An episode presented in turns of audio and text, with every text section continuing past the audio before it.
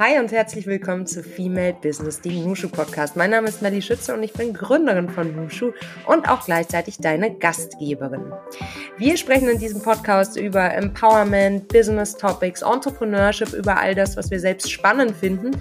Und heute haben wir ein ganz besonderes Thema auf der Agenda, nämlich warum der Crypto Space mehr Frauen braucht. Es ist nämlich so, dass laut einer Umfrage im Jahr 2021 nur 15 Prozent aller Bitcoin-Händler weiblich sind. Die Zahl steigt zwar und auch Hollywood-Stars wie Reese Witherspoon äh, steigen ein, aber da ist noch ein kleines Gap und wir sprechen heute mit Luise Watt von Immutable Insights, einem Krypto-Hedgefonds und einer Blockchain Analytics Company genau darüber, warum der Space uns braucht und wir den Space brauchen und was es mit der Blockchain der Technologie der Zukunft wirklich auf sich hat. Die Nushu News aus dem Nushu-Versum in eigener Sache. Es geht endlich los, nur noch einmal schlafen und wir starten in Wien vor Ort mit unserem großen Kickoff über den Dächern dieser wunderschönen Stadt. Dann sind wir auch fix und fest in Österreich und freuen uns, wenn ganz viele Österreicherinnen auch Teil von Team Nushu werden. Nimm deine Chance wahr und bewirb dich jetzt auf einen Platz im Team Nushu. Wir freuen uns auf dich. Liebe Luise, herzlich willkommen im Nushu Podcast. Wie schön, dass du bei uns bist. Hallo, liebe Melli, vielen Dank. Ich freue mich auch sehr. Wo erwischen wir dich gerade? Ja, tatsächlich im Homeoffice. Ich sitze in meiner Münchner Wohnung und äh, ja, habe jetzt so in die Woche gestartet. Mit einem Kaffee, hoffe ich doch, oder schon mit vielen Kaffees. Ich weiß ja, es leider nicht. schon, leider schon ein paar Kaffees, aber ich hatte heute Nachmittag auch schon einen. Man soll den Konsum ja ein bisschen einschränken. Ja, kommt drauf an, ne? Man soll immer so viele Sachen, aber wenn es einfach schmeckt und nach vorne bringt an der einen oder anderen Stelle, darf man da auch manchmal etwas gnädig sein, finde ich. Wie trinkst du denn deinen Kaffee? Am liebsten mit einem Schuss Hafermilch. Same, da sind wir in Ja? derselben Liga. Yes. Ohne Hafermilch geht hier gar nichts mehr. Ist auch krass, wie schnell das dann irgendwie ja disruptiv den ganzen Milchmarkt ähm, verändert hat, obwohl man das ja nicht mehr sagen darf. Es ist ja keine Milch, ähm, aber ein Getränk, ne? Ja. Das passt auch ganz gut zu unserem heutigen Thema. Thema Finanzen, Thema Geld, Thema Krypto. Mhm. Vielleicht holst du uns zu Beginn einmal ab. Was machst du genau in deinem Job jeden Tag so? Ja, also äh, da, da gehe ich gerne noch einen weiteren Schritt zurück, weil ich äh, mich schon ja sehr früh mit Finanzen auseinandergesetzt habe. Ich glaube, ich war so, ich glaube mit 18 habe ich das erstmal investiert, genau, aber schon habe schon früher über Aktien und alles gelesen. Ähm, bin da ehrlich gesagt auch durch einen Zufall eher in die Richtung gekommen und bin jetzt seit einem Jahr bei Immutable Insight, einem Blockchain Analytics Haus hier aus München. Und das Unternehmen hat drei wesentliche Bausteine, und zwar einmal oder Säulen, ähm, und zwar einmal das Thema Asset Management, einmal Industrial Expertise, sprich, da beraten wir unterschiedliche Industrieunternehmen und zu guter Letzt Geldwäscheprävention. Und dadurch, dass ich nach meiner Uni bei äh, UBS im Investmentbanking angefangen habe, bin ich äh, im Invest äh, im, nicht im Investmentbank, sondern im Asset Management tätig und habe äh, das Unternehmen unterstützt, zwei Produkte auf den Markt zu bringen, einmal Sustain Liquid und CryptoBest. Irre. Also ihr seid sozusagen spezialisiert auf Blockchain-Anwendungen. Lass uns, lass mich jetzt Genau. noch mal einen Schritt zurückgehen. Vielleicht magst du einmal die, also die meisten von uns wissen mittlerweile, was Blockchain ist. Mhm. Aber vielleicht für diejenigen, die es noch nicht so ganz parat haben, vielleicht magst du noch mal mit einer kurzen Begriffsdefinition starten, dass wir alle dasselbe Wissen haben. Was genau macht die Blockchain? Ja, sehr, sehr gerne. Also die Blockchain, äh, das freut mich auch. Mittlerweile ist es eigentlich, äh, ja, fast schon Mainstream geworden, dass äh, die Technologie ein Wahnsinnspotenzial hat. Und ich vergleiche das immer gerne, dass wir halt ja mittlerweile das Internet, also das Web 2.0 nutzen, was ja letztendlich, ähm, also wir ja auch oder meine Generation ja vor allem auch in den letzten Jahren äh, mit erlebt hat oder auch mit groß geworden ist. Und jetzt sind wir halt wieder bei einem Wendepunkt für eine neue Technologie, die quasi das Web 3.0 ermöglicht. Und damit sind wir bei der Blockchain angekommen. Und wenn man beides vergleicht, ist letztendlich ja das Web 2.0 ermöglicht ja den Transfer von Informationen Und die Blockchain ermöglicht für das Web 3.0 den Transfer von Werten. Das sehen wir ja jetzt zum Beispiel auch bei dem ganzen NFT-Trend. Die Blockchain ist halt die Technologie, die letztendlich die Infrastruktur für den Wertetransfer ermöglicht. Und so erkläre ich es immer sehr, sehr gerne und ähm, nutze da auch, wenn man sich es nochmal so veranschaulichen möchte, finde ich, gibt es ähm, ein sehr, sehr gutes Bild, was man sich überlegen kann. Und zwar Vergleich Autobahn und Autos, nicht? Ähm, also die Blockchain ist in dem Augenblick quasi die Autobahn, die es ermöglicht oder die Infrastruktur, dass mehrere Autos darauf jetzt, sagen wir mal, fahren können. Und warum genau ist die Blockchain ein Thema, dem wir Frauen uns gerade noch mal ganz besonders widmen sollten? Was denkst du? Ja, also ich denke, die Blockchain äh, ermöglicht halt für den, also ist jetzt, sagen wir mal, einfach eine neue Technologie, ein neuer Bereich, der halt auch zahlreiche Möglichkeiten ermöglicht. Und ich zum Beispiel selber, ich meine, ich habe immer in einem Bereich gearbeitet, der, ich würde einfach mal sagen, eher männerdominierend ist. Mhm. Und äh, das äh, ist auch im Kryptobereich so. Und viele meiner Freundinnen fragen mich immer, oh, da muss man doch total der, der Mathe-Nerd sein und äh, oder Physik rauf und runter können.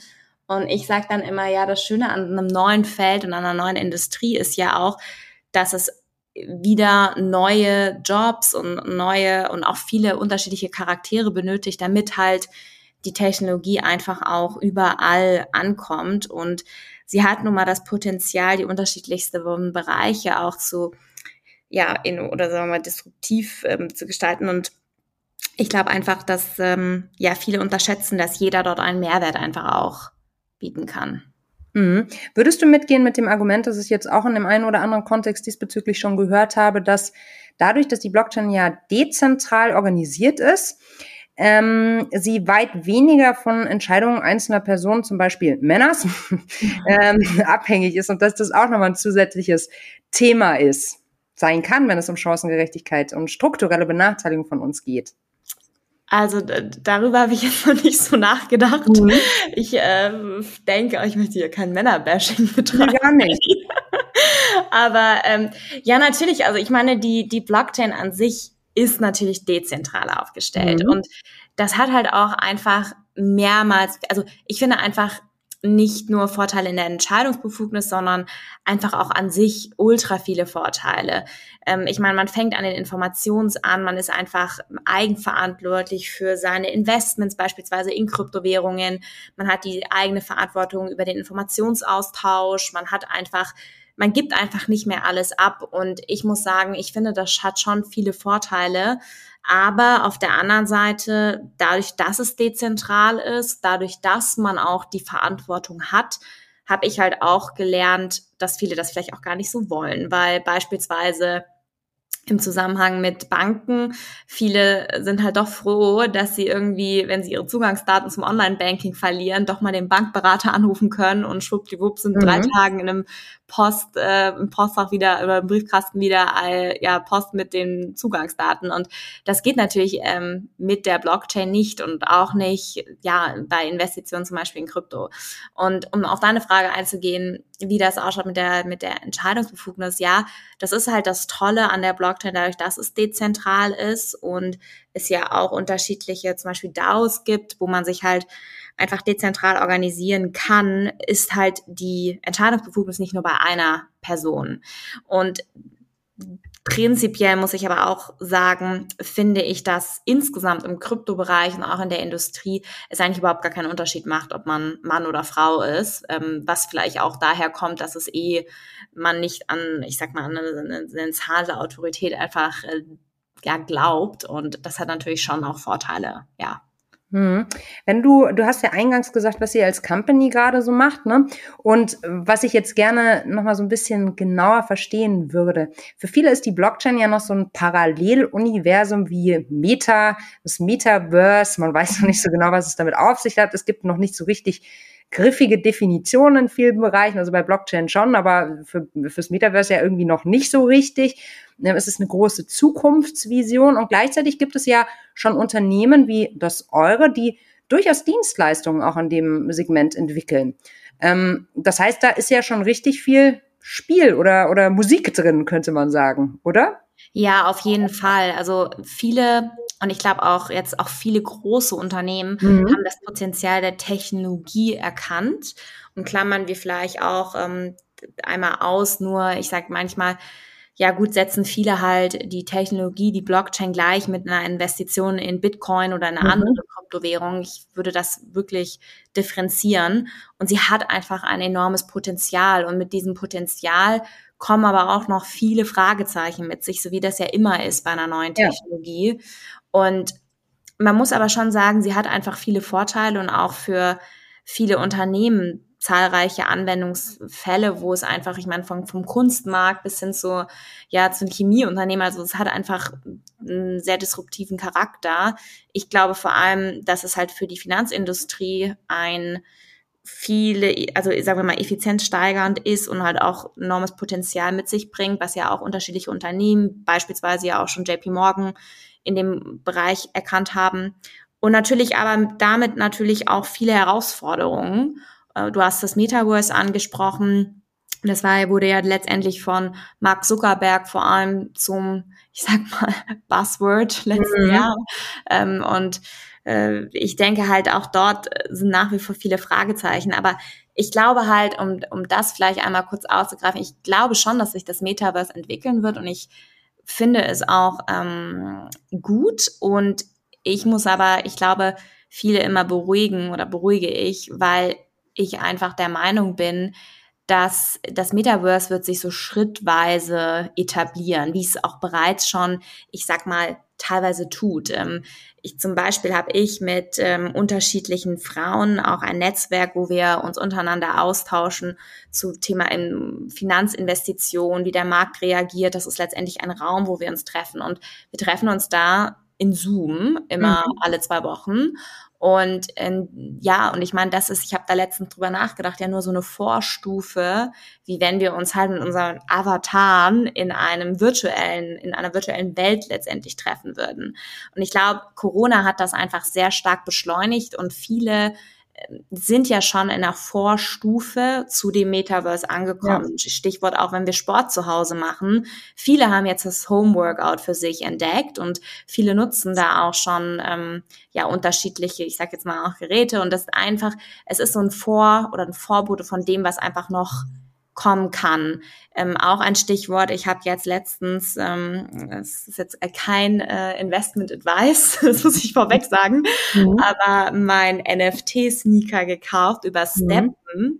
womit ich jetzt draußen immer joggen gehe und dadurch sammle ich letztendlich ähm, äh, ja Coins ein, Kryptocoins tatsächlich und das ist ja eine Mischung aus, äh, es ist eigentlich eine reale Welt, aber gleichzeitig sammle ich mit meinem virtuellen Sneaker, was in Form von einem NFT ist, gleichzeitig Belohnungen in Form von Krypto. Und ich glaube, das sind alles so Vorboten vor dem Metaverse und davor muss man keine Angst haben. Ich denke einfach, dass jeder dann frei entscheiden kann, wie, wie weit er da einfach gehen möchte. Mhm. Ja, du hast das Stichwort gerade genannt, Angst. Das ist auch das Erste, was mhm. passiert ist, als ich vor ein paar Tagen mich mit äh, Freunden zu dem Thema ausgetauscht habe ähm, eine sehr große Unsicherheit, große Ablehnung auch dem Thema gegenüber im Allgemeinen. Ja, ist ja verrückt. Ähm, man sieht sich doch eh viel zu selten. Soll man sich dann eines Tages nur im digitalen Raum treffen? Was dann auch für Fragestellungen im Allgemeinen aufgehen, ne? im Sinne von, wo werden wir dann überhaupt wohnen? Weil wenn wir eh nur noch im Metaverse zusammenkommen, ist es dann völlig irrelevant, ob ich naja, wo auch immer lebe? Oder wird es dann trotzdem noch eine lokale Zusammengehörigkeit geben? Also so ganz viele Fragestellungen, die aber bei ganz vielen Angst auslösen. Und ich glaube, bei der Blockchain ist es aber nicht so. Oder empfindest du das auch so, dass da viel so Ressentiments oder Unsicherheiten gegenüber der neuen Technologie ähm, am Start sind? Also prinzipiell würde ich sagen, dass das bei beiden der Fall ist. Also mhm. ich ähm, habe erst jetzt vorletzte Woche auch ein, ein größeres Family Office getroffen, wo auch, ich sag mal, die Blockchain an sich nach wie vor gleichgestellt wurde mit dem Bitcoin. Ähm, also mhm. es ist da nach wie vor sehr viel Aufklärungsbedarf und irgendwie auch, ja, ich sag mal, Education irgendwo notwendig, mhm. dass man da einfach auch nicht nur also dass man einfach den Fokus schon auf das Potenzial sieht. Natürlich hat die Technologie nach wie vor Risiken. Und ich meine jetzt auch, wenn wir uns die Kryptowährungen anschauen und auch Token, ich meine, das war für alle die letzten anderthalb Wochen nicht einfach. Ja. Und ich bin auch schon der Meinung, dass man auch viel aus dem traditionellen Finanzwesen lernen kann, weil ich bin da zum Beispiel der Überzeugung, dass der Terror Crash einfach, ähm, wenn man sich mal die Lehman Brothers Krise genauer angeschaut hätte, ähm, auch wirklich schon da das, sagen wir mal, die Gefahr gesehen hätte können, so. Mhm. Aber gut, im Nachhinein ist man ja dann immer schlauer. Und ich glaube halt beim Metaverse, ja, haben viele Angst, aber viele haben immer diese, wenn ich insgesamt über Blockchain oder auch das Metaverse spreche, denken immer viele so schwarz-weiß. Also mhm. entweder wir leben komplett in der virtuellen Welt oder wir leben in der realen Welt. Und das wird so, glaube ich, nicht passieren. Ich glaube halt, es hat halt manchmal Vorteile, man trifft sich in der virtuellen Welt und hat aber da wirklich auch ein, ja, dass man sich da doch irgendwo mehr sogar noch vor Ort fühlt als halt über den Zoom-Call. Ja. Und gleichzeitig ähm, würde ich aber natürlich, und ich meine, das hat ja Corona gezeigt, brauchen Menschen den persönlichen Umgang. Und ich würde da einfach immer sagen, das ist ja nicht schwarz oder weiß, sondern ein Weg dazwischen so wie wir es ja auch durch die Pandemie gelernt haben, dass halt Digitalisierung oder zum Beispiel Stichwort Homeoffice viele, viele Vorteile hat. Aber zum Beispiel, wenn ich mit meinen Freundinnen spreche, die wollen eigentlich gerne immer noch ein bis zweimal die Woche ins Office gehen. Mhm. Und ich mhm. glaube, da wird man irgendwann einen Mittelweg finden. Ja, mit Sicherheit. Ich denke auch. Also ja, das eine, also Extreme finde ich nie gut.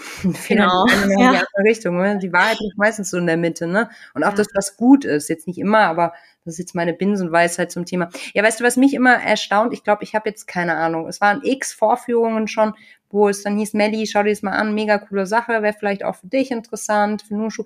Und dann habe ich mir so ganz unterschiedliche Versionen des Metaverse angeschaut, so über so Demos und so ein Zeug. Und ich war immer erstaunt, auf welchem Level wir noch unterwegs sind. Also es gibt coole Anbieter, gar keine Frage. Aber dieses Metaverse, das ist so ein, deshalb meine ich vorhin, es gibt so eine so wenig mhm. Definition und es muss ja auch noch ganz viel technologisch davor passieren, bevor es dann irgendwie funktioniert. Aber bisher ist das jetzt eher so auf einem Status, dass ich denke, ah krass, ich bin jetzt Teil eines Videospiels aus den 90ern. Mhm. So fühlt sich das an. Also jetzt wirklich nicht angsteinflößend, sondern eher so ein bisschen, ah ja, gut, ich kann mich jetzt innerhalb des Raumes bewegen, okay, aber ist das jetzt ein krasser Benefit? Ja, vielleicht an der einen oder anderen Stelle ja, äh, also schon, aber es verändert jetzt nicht komplett alles, wie wir davor gearbeitet, gelebt oder sonst was haben, oder? Genau, also ich sehe es genauso und mhm. ich vermute auch, also ich meine, viele nutzen jetzt auch einfach das ja, diesen Begriff und dahinter steckt dann eigentlich gar nicht wirklich das Metaverse, das muss man einfach mal so sagen. Mhm. Also ich meine, wir hatten schon vorher die Virtual Reality Brillen und ähm, ja, also viele nutzen das jetzt auch ich, äh, als Marketingzweck, um mhm. halt viele bestehende Produkte auch nochmal besser zu verkaufen. Mhm. Aber ja, also ich, ich, wie gesagt, also ich denke schon, dass es sich in den kommenden Jahren einfach etablieren wird. Und ich glaube auch, dass da neuere Anbieter auf den Markt kommen werden. Und die Blockchain oder beziehungsweise das Metaverse wird sich halt auch weiterentwickeln, wie man das auch bei der Blockchain gesehen hat. Ich meine, viele zum Beispiel, ja, wenn man zum Beispiel Blockchain mit Bitcoin gleichsetzt, ähm, das ist ja nicht der Fall, sondern letztendlich ist nur die Blockchain als Begriff als erstes im Zusammenhang mit dem Bitcoin ähm, in dem Protokoll von 2009 einfach veröffentlicht worden oder erwähnt worden. Und seitdem hat sich ja auch so viel verändert und viele denken ja nach wie vor irgendwie die Bitcoin, der Bitcoin Blockchain ist die einzige Blockchain out there. Ja. Und ich meine, das hat sich ja nun mal seit 2009 einiges getan und auch weiterentwickelt und es gibt einfach Stichwort zum Beispiel auch ähm, ja Energie ähm, Konsum des Bitcoins. Es gibt einfach mittlerweile Blockchains, die einfach viel effizienter sind und auch viel mehr Funktion und äh, ja auch, sagen wir mal, noch Verbesserungen mit sich gebracht haben, als jetzt weil beispielsweise die Bitcoin-Technologie. Mhm. Ich glaube, das ist bei jeder Technologie so, die einfach neu auf dem Markt ist. Und ich glaube auch das Metaverse wird sich jetzt peu à peu, ich sag mal, etablieren, aber halt auch reifen. Ja, das ist wahrscheinlich auch was für die nächsten 20, 30 Jahre. Also nichts für morgen, oder? Ja, 20, 30 Jahre würde ich jetzt vielleicht nicht sagen. Mhm. Es sei denn, also ich meine, es kommt auch an, welches Stadium. Also ich finde schon, man sieht teilweise Aspekte jetzt schon, aber sie sind nach wie vor zentral angeordnet und nicht halt dezentral. Und ähm, aber du hast es ja schon erwähnt. Also ich meine beispielsweise kann man ja auch schon äh, einen Avatar sich selbst in einem Computerspiel, was zum Beispiel auf der Blockchain läuft, erstellen. Man kann dort sich Grundstücke kaufen, die ähnlich sind vom Preis. 450.000 Euro, Entschuldigung, ja, genau. dass ich einmal ins mehr. Ja. Tipp, weil das ist echt spannend, habe ich gestern oder vorgestern erst gelesen. Das Haus, nee, das Grundstück neben Snoop Dogs äh, Haus im Metaverse wurde für 450.000 Euro, also echtes Geld, also nein, genau. Dollar, ver verkauft. Ja. Irre. Und es wurde gekauft. Das ist ja eigentlich das Irre. Naja, gut, du hast ja auch schon einen digitalen Sneaker, ne? Genau, der, ich würde auch was sagen, teurer ist als normale Laufschuhe, aber gut. Aber gut. aber gut, das ist dann, ähm, ja. Und ich meine, ich finde das zum Beispiel, das Projekt wirklich toll, weil es motiviert auch wirklich nochmal mehr, seine 10.000 Schritte am Tag zu gehen oder halt wirklich auch nochmal laufen zu gehen es bringt halt irgendwie nochmal so einen anderen mhm. Charakter mhm. mit ein und dafür mhm. bekommt man dann halt eine Belohnung in Form von Kryptowährungen, was halt eigentlich ganz witzig ist irgendwie. Mhm. Aber natürlich braucht man es, ist es notwendig. Ähm, meine Eltern würden wahrscheinlich sagen, überhaupt nicht. Ja. mhm. es ist halt äh, ja ein Aspekt letztendlich. Und ich meine, in den ja Videospielen, genau, Grundstücke kann man kaufen, man kann selbst sich den Gucci-Pullover mittlerweile kaufen. Also es ist irgendwie es ist halt so eine Parallelwelt entwickelt sich einfach schon und ich glaube auch nicht, dass man sich da komplett gegenstemmen sollte, sondern ich glaube einfach, es ist, wie man damit umgeht, einfach, dass man da ein gesundes Mittelmaß findet. Mhm. Ja, was ich bedenklich finde an der Stelle, also ich stelle jetzt mal ganz ketzerisch die Frage, bietet sich dann nicht einfach ein doppelter Absatzmarkt, weil du A, die reale Dienstleistung oder das reale Produkt anbietest und das Ganze dann nochmal im digitalen Raum äh, ver ver verkaufen kannst und B, werden dann Ungleichheiten nicht aus dem realen, also äh, analogen, ins Digital übertragen, weil, naja, du sagst schon, so ein Sneaker kostet dann auch ein Geld und das muss ich aber in der realen Welt erwirtschaften, sonst kann ich es ja überhaupt nicht in der digitalen erstehen.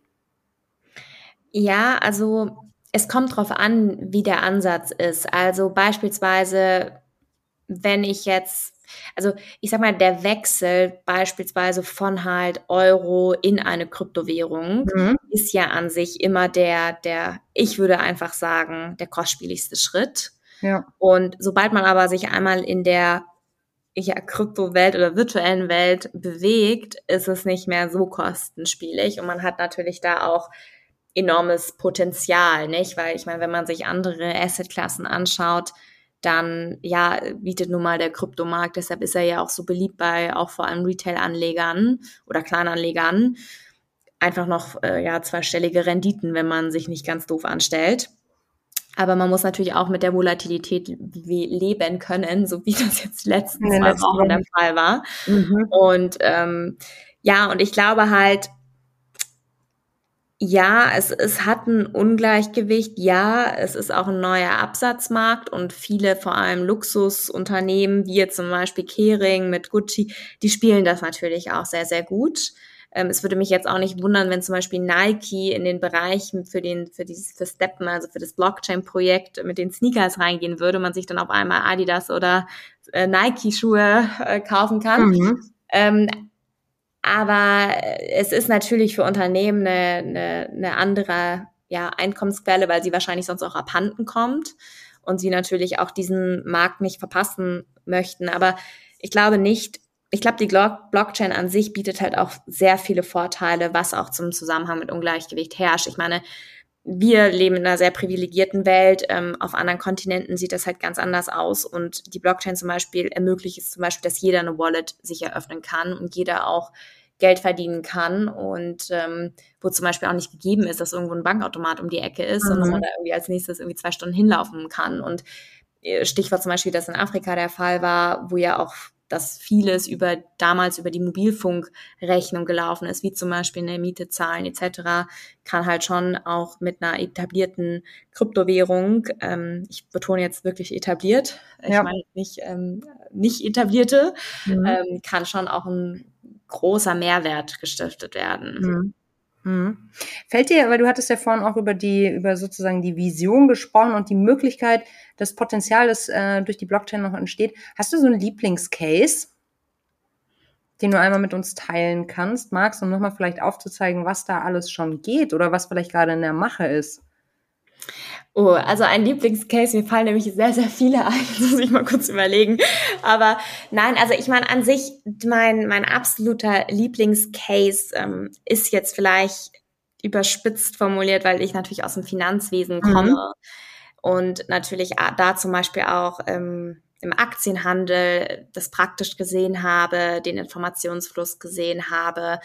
Ähm, und ich sehe schon vor allem in der Finanzindustrie zahlreiche Möglichkeiten, um halt einfach Kosten zu reduzieren für Banken, Effizienzen aufzudecken und letztendlich halt auch vieles, ähm, ja, einfach, ja, eigentlich entscheidend kostengünstiger zu gestalten mhm. und halt auch sicherer, nicht? Weil ich glaube schon nach wie vor, dass vor allem im Bankenbereich ähm, menschliches Versagen mit das größte oder der größte Fehler ist und das hat man in der Vergangenheit auch gesehen. Und eine Blockchain, wenn man sie einmal richtig aufsetzt, ähm, kann da schon, weil viele Prozesse oder zum Beispiel auch der Handel, ich sag mal, automatischer immer mehr verläuft, aber wenn man sie einmal richtig programmiert, Stichwort mit Smart Contracts aufsetzt, kann sie halt einfach sehr viel effizienter sein als ähm, durch die menschliche oder durch das menschliche Agieren. Und ähm, ich glaube, das ist so ein also Case, der einfach mhm viele jetzt auch erkannt haben. Also Stichwort JP Morgan hat zum Beispiel mit Onyx auch schon ein, ja, da ein, ein Inhouse-Projekt quasi gestartet oder ein, ein kleines Unternehmen letztendlich gegründet und da natürlich auch schon, ähm, ja, viele andere Banken mitgenommen. Und man sieht es überall. Und ich glaube, das ist so einer der, der, der besten Use Cases, ähm, auch Stichwort KYC, auch Stichwort das Bankengeheimnis, nicht? Ich meine zum Beispiel, wenn man sich jetzt ähm, selber einen, einen Bankaccount bei, als jetzt als Kleinanleger bei einer mhm. Bank eröffnen möchte, hat man zahlreiche, muss man ganz viel Papier einreichen und auch Dokumente und etc. Und wenn man natürlich sowas schon mal in einer, auf einer Chain hätte, dann ist das letztendlich ein Knopfdruck, äh, Knopfdruck so, mhm. Klick, so. Mhm. Und ähm, dann letztendlich, genau, wäre das effizienter. Plus aber auch, ich meine, ich gehe da gerne noch einen Schritt weiter, weil ich einfach persönlich äh, denke oder allgemein einfach ein Mensch bin, der sehr, sehr gerne selber Verantwortung über mein, meine Finanzen einfach hat. Und zum Beispiel, wenn man auch ein Kunde ist, ähm, und das kann bei der Sparkasse anfangen, bis hin halt zu einem Family Office gehen, man vertraut schon sehr dem Bankberater. Mhm. Der Bankberater bekommt schon sehr viel von einem mit, nicht von Familiensituationen, von das, von jenem, wie auch immer, also das eigene Vermögen und man muss schon darauf vertrauen, dass dann diese Person letztendlich auch das Bankengeheimnis hütet. Und wenn man zum Beispiel sagt, man hat die Möglichkeit, all diese Geschäfte selber zu machen, hat es den Vorteil, dass man halt weiß, okay, die Informationen bei mir bleiben halt auch nur bei mir und bei niemandem anderen. Und das hat natürlich dann aber auch wieder den Nachteil, dass man natürlich auch wirklich zu 100 Prozent die Verantwortung Voll.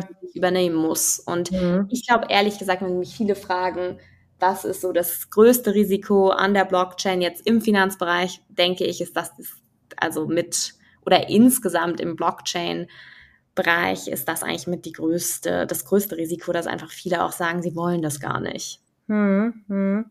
Ich habe, wenn wir jetzt gerade über ähm, sozusagen von der Blockchain dann doch zu Krypto kommen, ich habe gelesen, dass ähm, das finde ich ganz interessant, dass der Großteil der weiblichen Kryptobesitzerin eher kauft und hält ähm, wohingegen ja ganz viele der Herren der Schöpfung eher sozusagen Daytraden und der, die Konklusion von diesem Artikel war, deshalb braucht es mehr Frauen auch im Kryptomarkt, um den Markt zu stabilisieren. Mhm. Um halt diese Volatilität in diesem Ausmaße gar nicht mehr zu haben, weil wenn man da noch mal ein bisschen genauer reinschaut, ist es, glaube ich, tatsächlich so, dass ähm, im Jahr 2021 alle, also wenn wir jetzt von Bitcoin als Kryptowährung ausgehen, ähm, alle, also nur 15 Prozent aller Bitcoin-Händler weiblich waren. Auch wenn die Zahl steigt. So, also um da sozusagen mehr Ruhe reinzubringen, bräuchte es ja noch jede Menge Frauen mehr, die dann vielleicht eher nicht Daytraden und den, den, den Markt eher ruhiger machen. Kannst du da mitgehen? Was hältst du von dieser These? Ja, also ich denke, das ist schon auch eine These, die hat man auch im traditionellen Aktienhandel beispielsweise. Das äh, finde ich ganz interessant und auch da wieder eine Parallele. Insgesamt mhm. muss man fairerweise sagen, es gibt einfach zahlreiche Parallelen zwischen dem etablierten Finanzmarkt und auch dem Agieren ähm, oder sagen wir mal dem Handel mit Aktien oder auch anderen ähm, oder Derivaten etc. mit oder mit dem Kryptomarkt. Und diese Statistik gibt es tatsächlich auch im Aktienhandel. Ich glaube einfach, anscheinend liegt das irgendwie in der Natur der weiblichen und männlichen Wesen dieser Welt, dass die mhm. einen einfach gerne ein bisschen mehr zocken und die anderen irgendwie lieber ein bisschen, ja, behutsamer mit ihren Investments dann umgehen. Ja, weniger risikoaffin einfach, ne? Mhm. Genau, einfach mhm. risikoaffin sind. Und ich glaube halt einfach, dass, ja, ich glaube einfach, Insgesamt bin ich der festen Überzeugung, diverse Teams und auch diverse Marktteilnehmer sind immer gut. Mhm. Und äh, ich unterstütze da eigentlich auch insgesamt, dass man, sagen wir mal, mehr Frauen auch in den Kryptomarkt bringen soll. Aber das beruht immer so auf, auf Gegenseitigkeit. Also ich meine, ich habe es auch in, in der Finanzszene äh, gesehen. Ich war auch letztens auf einer Veranstaltung, das war bei einer, bei einer etablierteren Bank. Da war ich tatsächlich ja, ich glaube, nee, vom Kunden her, die, ja, die einzige Frau im Raum. Mhm. Und da hätte man wirklich so ein Foto machen können, wie damals bei der Sicherheitskonferenz. Ähm, ja, nicht noch eins von diesen, ja. Mhm. Aber, und dann habe ich danach meine beste Freundin gefragt, die tatsächlich im Fashion-Bereich tätig ist und habe so gefragt, warum, warum ist das so? Und sie meinte eine ganz ehrliche Antwort, ja, genau deshalb ist es so, weil keiner darauf Lust hat. Ich hätte auch keine Lust darauf. Mhm. Ich bin froh, dass ich nur mit Frauen zusammenarbeite und nicht mhm halt äh, unbedingt in dem Bereich. Ähm, und ich glaube halt, das ist halt manchmal vielleicht eine, eine, eine nicht so eine schöne Antwort, aber vielleicht manchmal ist es auch eine ehrliche. Und ich meine, ich unterstütze da immer alle Frauen, die sagen wollen, sie wollen in den Kryptomarkt oder sie wollen auch in, in Bankenwesen einsteigen, weil ich einfach noch denke oder ich der persönlichen Meinung bin, dass diverse Teams immer am besten sind und das hat sie ja letztendlich auch oder haben auch unterschiedliche Studien einfach auch bewiesen mittlerweile. Regalmeter an Studien gibt es mittlerweile schon dazu, Luise. Ich kann dir ja. nur zustimmen. Ähm, wenn wir jetzt sagen, okay, ähm, das Thema zusätzliche Sicherheit im Sinne von, okay, nicht jeder weiß, was auf meinem Konto abgeht. Ich bin vielleicht ein bisschen privater unterwegs. Ich trage aber auch voll die Verantwortung. Das sind alles Sachen, die mich jetzt persönlich erstmal herausfordern, wo ich sage, okay, das klingt eigentlich super cool. Und außerdem dieses Thema Blockchain, dem wollte ich mich schon immer mal widmen. Ähm, und das vielleicht weil ich meine, der, der naheliegendste Fall ist ja dann wirklich in Krypto zu investieren, oder? Fällt dir noch ein anderer, also B2C-Fall ein? Also es Außer ist jetzt schon, NFTs, okay, ja. Ja, also ich meine, Blockchain-Investments, ja, also man muss sagen, wenn man, wenn man das möchte, also ich muss sagen, vielleicht noch einen Schritt zurück. Mhm. Ich denke halt, wenn man insgesamt die, die, ich sag mal, die Asset-Allokation oder die private Vermögensverwaltung sich anschauen sollte, sagt man ja immer, diverser ist halt einfach besser, weil man das ja. Risiko einfach rausnimmt. Und ich glaube, wir sind halt mittlerweile in einer Zeit, die es halt unheimlich schwierig macht, dass man glaubt, man kann eine ich sag mal, stabile Rendite oder eine positive Rendite sogar erzielen bei Zero Risiko. Ja, und ich glaube, das ist der erste Punkt, das muss man jetzt einfach wissen. Da mu muss man sich verabschieden. Und ich glaube, gerade die Generation unserer Eltern, die halt einfach noch, ja, fast zweistellige Zinsen bei Anleihen äh, gesehen haben oder hohe Einstellige, nicht mit dem Bundesschatzbriefen so, die ähm, das ist halt einfach nicht mehr real und ich glaube auch nie, dass sie wieder real sein wird. Und deshalb denke ich, dass wenn man es richtig macht, man einfach um halt noch mehr Abzeit zu bekommen, aber das heißt natürlich auch, dass man da mehr Risiko nimmt, einfach, dass man da Krypto in die Portfolioallokation oder in die Vermögensverwaltung von sich selbst mit einbeziehen sollte. Mhm. Und natürlich, so wie Warren Buffett es schon immer gesagt hat, man kann nur in Dinge investieren, die man versteht. Und das gilt auch für den Kryptobereich. Das heißt, wenn mich jetzt auch manchmal meine Freundinnen fragen, hey Luise, was ist denn eine coole Kryptowert, wo ich halt rein investieren kann, sage ich halt immer, ja, kennst du denn überhaupt schon irgendeinen? Oder hast du dich mal mit dem Thema auseinandergesetzt? Warum möchtest du das überhaupt machen? Und ich glaube, das ist so die, das, das Wichtigste, dass man halt das einfach mit einbezieht, aber natürlich auch weiß, dass es einfach ein höheres Risiko mit sich bringt. Und vielleicht da auch noch eine, eine, ja, eine lustige Anekdote. Ich hatte zum Beispiel, eine Freundin von mir hatte mich auch gefragt, wie sie denn so vorgehen kann, in ETFs zu investieren. Und ich meine, mittlerweile sind ja, ja ETFs so Online-Coachings, weil mhm. es gibt ja mittlerweile auch Maß an Informationen. Und ähm, dann hatten wir das wirklich mal einfach so zusammen. Sie hat sich informiert, dann sind wir das durchgegangen, dann habe ich so ein bisschen Hand gehalten letztendlich, wie man das so macht und so. Und dann hat sie sich für einen ETF entschieden, hat es gekauft und am Ende meinte sie dann so zu mir, super. Und jetzt machen wir direkt mit dem Bitcoin weiter. Ja. Und ich habe gesagt, okay, also vielleicht einmal kurz Aktien noch dazwischen mhm. und Anleihen, ähm, damit man einfach auch ja nicht sofort dann in, in einen ganz anderen Bereich, der einfach auch viel volatiler ist, viel, viel mehr Schwankungen mit sich bringt und damit auch natürlich viel, viel mehr, ja, man braucht einfach da stärkere Nerven aber nichtsdestotrotz ist halt der Bereich nach wie vor der, wo man einfach sagen kann, okay, ähm, abzüglich Inflation bringt er wahrscheinlich dann eher die Rendite. Mhm. Ja, ich habe ja auch früh in äh, Krypto investiert. es gibt diese Kurven. Also ich finde, es ist einfach auch sehr, sehr spannend. Und es macht auch irgendwie Spaß. Also das ist jetzt nicht der Teil, wo die mhm. gesamte Altersvorsorge liegt. Aber wenn man, ja. wie du schon sagst, das ganze Thema einfach so nebenbei, so ein bisschen, damit man auch Zugang dazu kriegt, damit man ja. versteht, um, um was da, äh, über was da gesprochen wird. Also ich glaube auch, da sind viele Barrieren im Kopf, ne, wie ja deine Freundin auch erfahren hat, ab dem Moment, ab dem sie dann einmal losgelegt hat, dann hat man auch Bock. So. Genau. Ja. Dann ist auch cool. So. Also jetzt, ähm, bevor wir gleich zu den praktischen Tipps kommen, die ich dir natürlich heute schon noch ähm, äh, aus der Nase ziehen möchte, nein, du gibst sie, glaube ich, auch ganz gerne her. Ähm, nochmal so, nochmal eine, eine ketzerische Frage, die an der Stelle aber einfach sein muss. Nachhaltigkeit und Blockchain. Du hast es vorhin schon im Nebensatz gesagt, es gibt mittlerweile auch neue Blockchains sozusagen, die etwas nachhaltiger sind, wo der Energieverbrauch nicht ganz so, ähm, äh, ja, verpide, äh, wie sagt man, nee, nicht frappier, frappierend ist das Wort, frappierend mhm. ist. Ähm, aber trotzdem ist da ja noch jede Menge zu tun. Und ich weiß, dass natürlich auch sehr viele Frauen ein großes Interesse daran haben, nachhaltig zu investieren. Wie passt das dann zusammen? Genau, also ich finde, das Thema ist sehr wichtig, weil ich auch der festen Überzeugung bin, dass die Blockchain, Stichwort Klimawandel, ähm, ja auch die Klimaziele letztendlich oder die Neutralität, dass sie dort einen Beitrag leisten kann. Und wenn wir halt das Thema ESG anschauen, und das ist ja das ähm, letztendlich das ähm, der Nachhaltigkeit übersetzt, Environmental, Social und äh, Governance. Und viele sagen halt, das geht doch gar nicht, weil erstens Bitcoin hat doch so einen hohen Energiekonsum wie Länder wie Schweden oder die mhm. Philippinen. Mhm. Zweitens ist halt Geldwäsche und Drittens, naja, von Good Governance kann man da auch nicht sprechen. Also das sind immer so die drei Punkte und damit ist es abgehakt.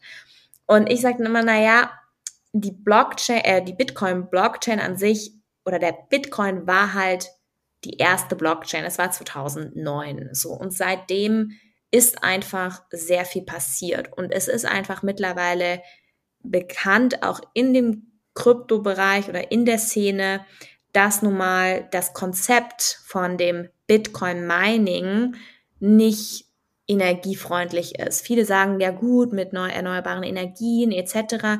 Aber das Protokoll an sich, so wie es funktioniert, wie es strukturiert ist, wie es kryptografisch, ich sage einfach mal, programmiert ist, schreibt einfach das Mining vor, was in der Spieltheorie nun mal dieser Anreizmechanismus ist, um halt, damit die Blockchain sicher ist, damit sie funktioniert. Damit du joggen gehst. Ja, tatsächlich ist das auf der Solana-Chain. Das würde mit der Block Bitcoin okay. gar nicht funktionieren in meinem okay. Das ist nämlich auch der Punkt, äh, der die, die Bitcoin-Blockchain transportiert tatsächlich nur den Bitcoin und mhm. äh, nichts anderes. Mhm. Ähm, und das genau, also Stichwort Metaverse äh, geht nicht nur, also geht gar nicht mit der mit der Bitcoin Blockchain, aber das ist vielleicht noch mal ein anderes Thema. Aber seitdem hat sich halt wirklich ultra viel verändert und es sind nun mal mittlerweile neuere Blockchains draußen, wie zum Beispiel Solana, wie zum Beispiel Polkadot, wie zum Beispiel aber jetzt auch Ethereum, die aber auch auf diesen, den neuen Mechanismus, ähm, naja, sich transformieren werden, also die quasi das System wie halt beim, beim Bitcoin ändern werden, damit sie halt energieeffizienter sind. Und dieses, dieser neue Mechanismus heißt nicht Proof of Work, also sprich so wie das Mining vom Bitcoin, sondern das heißt Proof of Stake.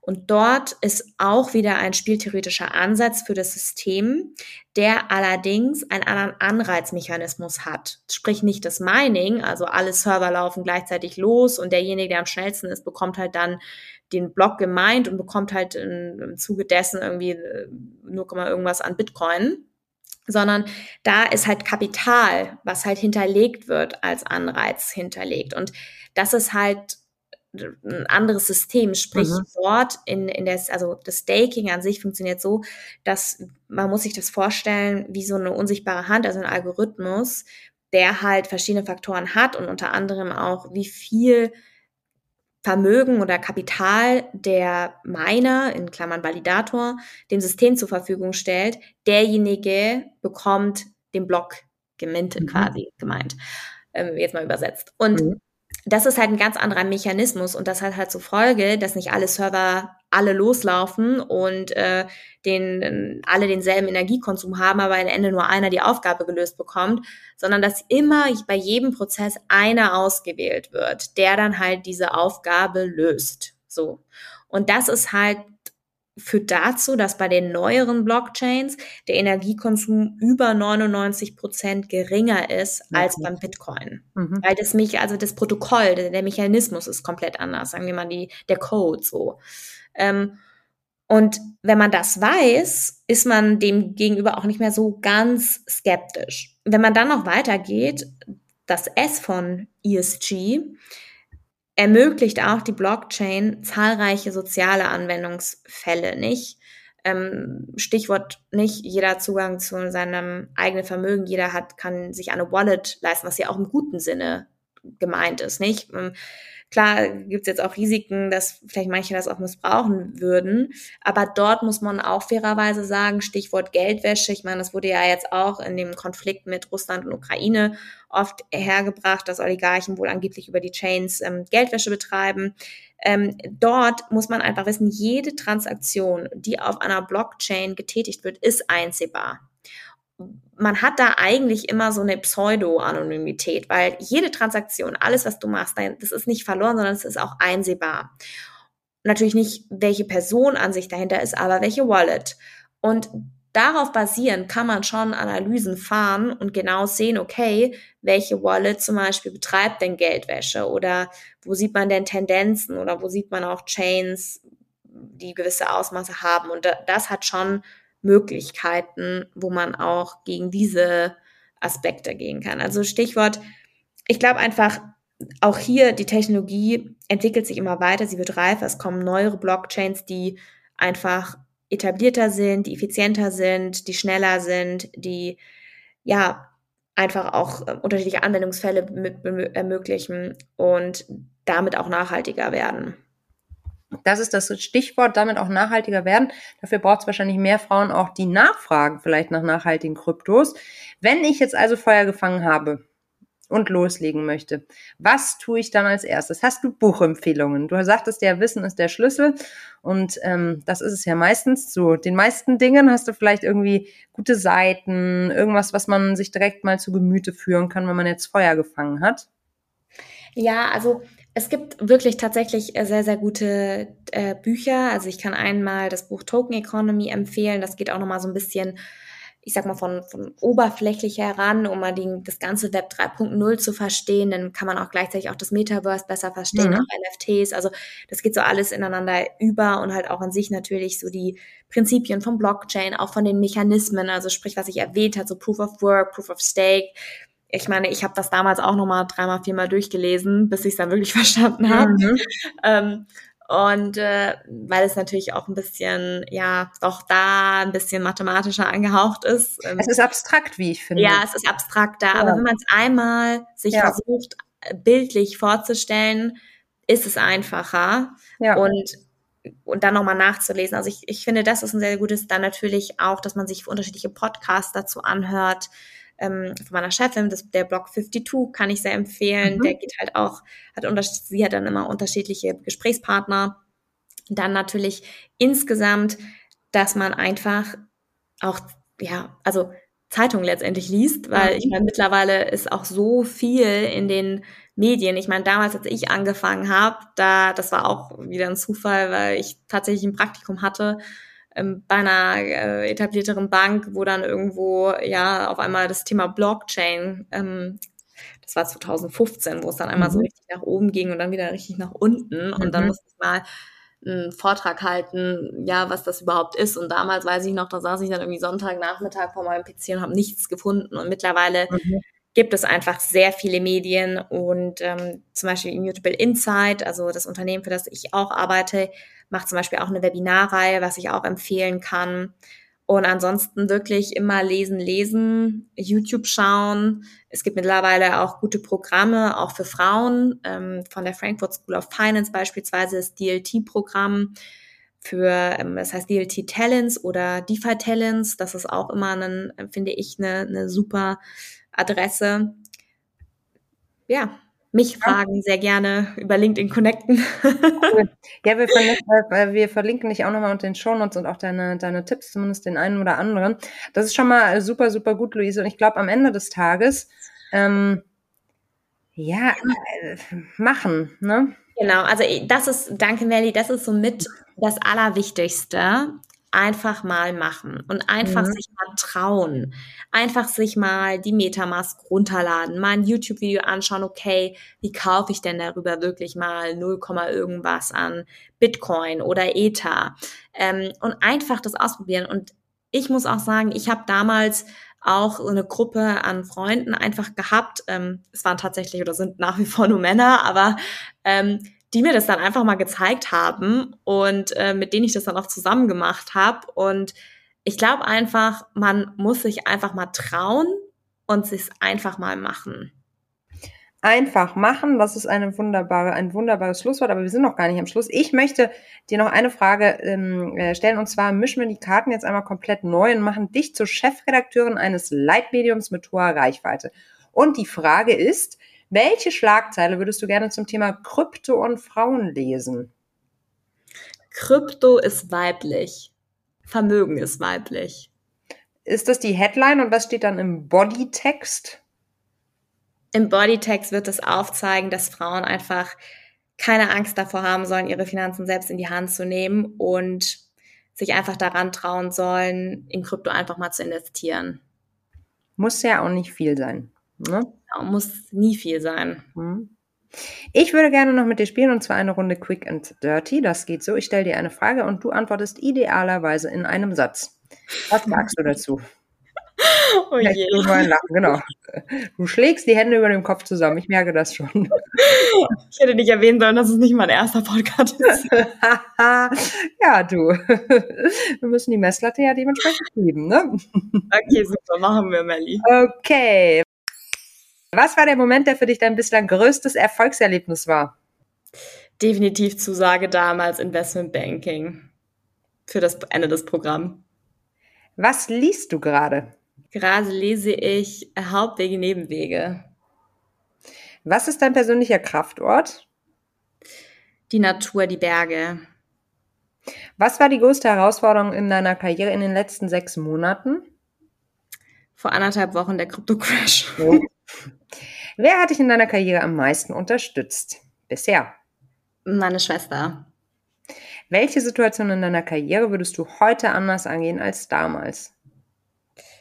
Ich glaube, ich würde mir damals, als ich zum Beispiel bei der Bank angefangen habe, nicht immer so viele Sorgen machen und Gedanken machen, sondern auch dort einfach machen. Was war dein größtes Learning in den letzten zwei Jahren? Dass, wenn man viele Ideen hat, den Fokus nie verlieren darf. Wenn du eine Sache auf der Welt sofort ändern könntest, welche wäre das? Auf jeden Fall, ja, dass, ähm, dass viele nach wie vor hungern und dass das natürlich jetzt auch ein ganz großes Thema sein wird aufgrund der Problematik, die wir aktuell haben. Wie ist deine Definition von Feminismus und bist du Feministin? Das ist eine taffe Frage. Hm, ganz zum Schluss. Ich weiß, Ivanka Trump hat damals die Hände hochgehalten. Ja, ja.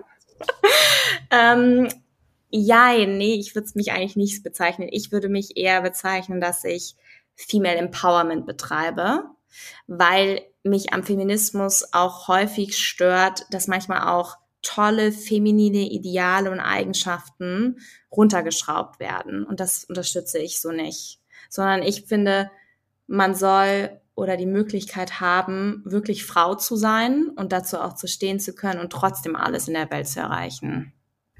Unbedingt, aber ich finde, das ist auch eine, ja, ganz, also ich finde, das ist für mich auch eine Form von, von der Definition von Feminismus. Absolut. Ich finde, ähm, das eine schließt das andere nicht aus, aber ich weiß, welches Bild du da im Kopf hast. Vermutlich. Ich glaube, man braucht da einfach einen Mittelweg. So, mhm. auch da wieder schwarz oder weiß, aber ich finde, die Bewegung war damals sehr, sehr gut und sie hat viel, viel, viel, viel erreicht. Aber manchmal wird es auch zu heftig und ich finde zum Beispiel, Frauen sollten nach wie vor sagen können, okay, High Heels, Schminke und ich fühle mich schick und toll und gehe trotzdem meinen Weg. Voll in Ordnung. Das sind wir erfolgreich voran. Warum nicht? Geht alles genauso, wie wir es wollen. Das ist ähm, definitiv eine eine ja, sehr wahre Feststellung. Vielen Dank, Luise. Vielen Dank euch da draußen fürs Zuhören. Schön, dass du bei uns warst. vielen lieben Dank, Melli. Das war Female Business, der Nushu Podcast. Ich danke dir dafür, dass du uns dein Ohr geschenkt hast und freue mich wahnsinnig, wenn du uns eine Bewertung schreibst, denn die ist sehr wichtig, um weiter Reichweite für unsere Themen im digitalen Podcast-Universum zu generieren und auch so sicherzustellen, dass unsere Sicht der Dinge, die weibliche Sicht der Dinge nicht zu kurz kommt. Wenn du sagst, du willst Kontakt mit uns aufnehmen, das macht ihr ja immer alle sehr, sehr fleißig und uns zum Beispiel eine neue Speakerin vorstellen, die unbedingt vors Nushu Mikrofon gehört oder Feedback geben, dann kannst du folgende Adresse nutzen. Das ist podcast.teamnushu.de. Wir freuen uns ansonsten natürlich auch über eure Nachrichten bei LinkedIn und Co. Das tut immer sehr, sehr gut und ist ja einfach schön zu sehen, wer auf der anderen Seite ist und uns zuhört. Ich bin Melly Schütze, Gründerin von Nushu und ich sage Tschüss, bis nächste Woche. Immer montags ist Nushu Female Business Time. Tschüss.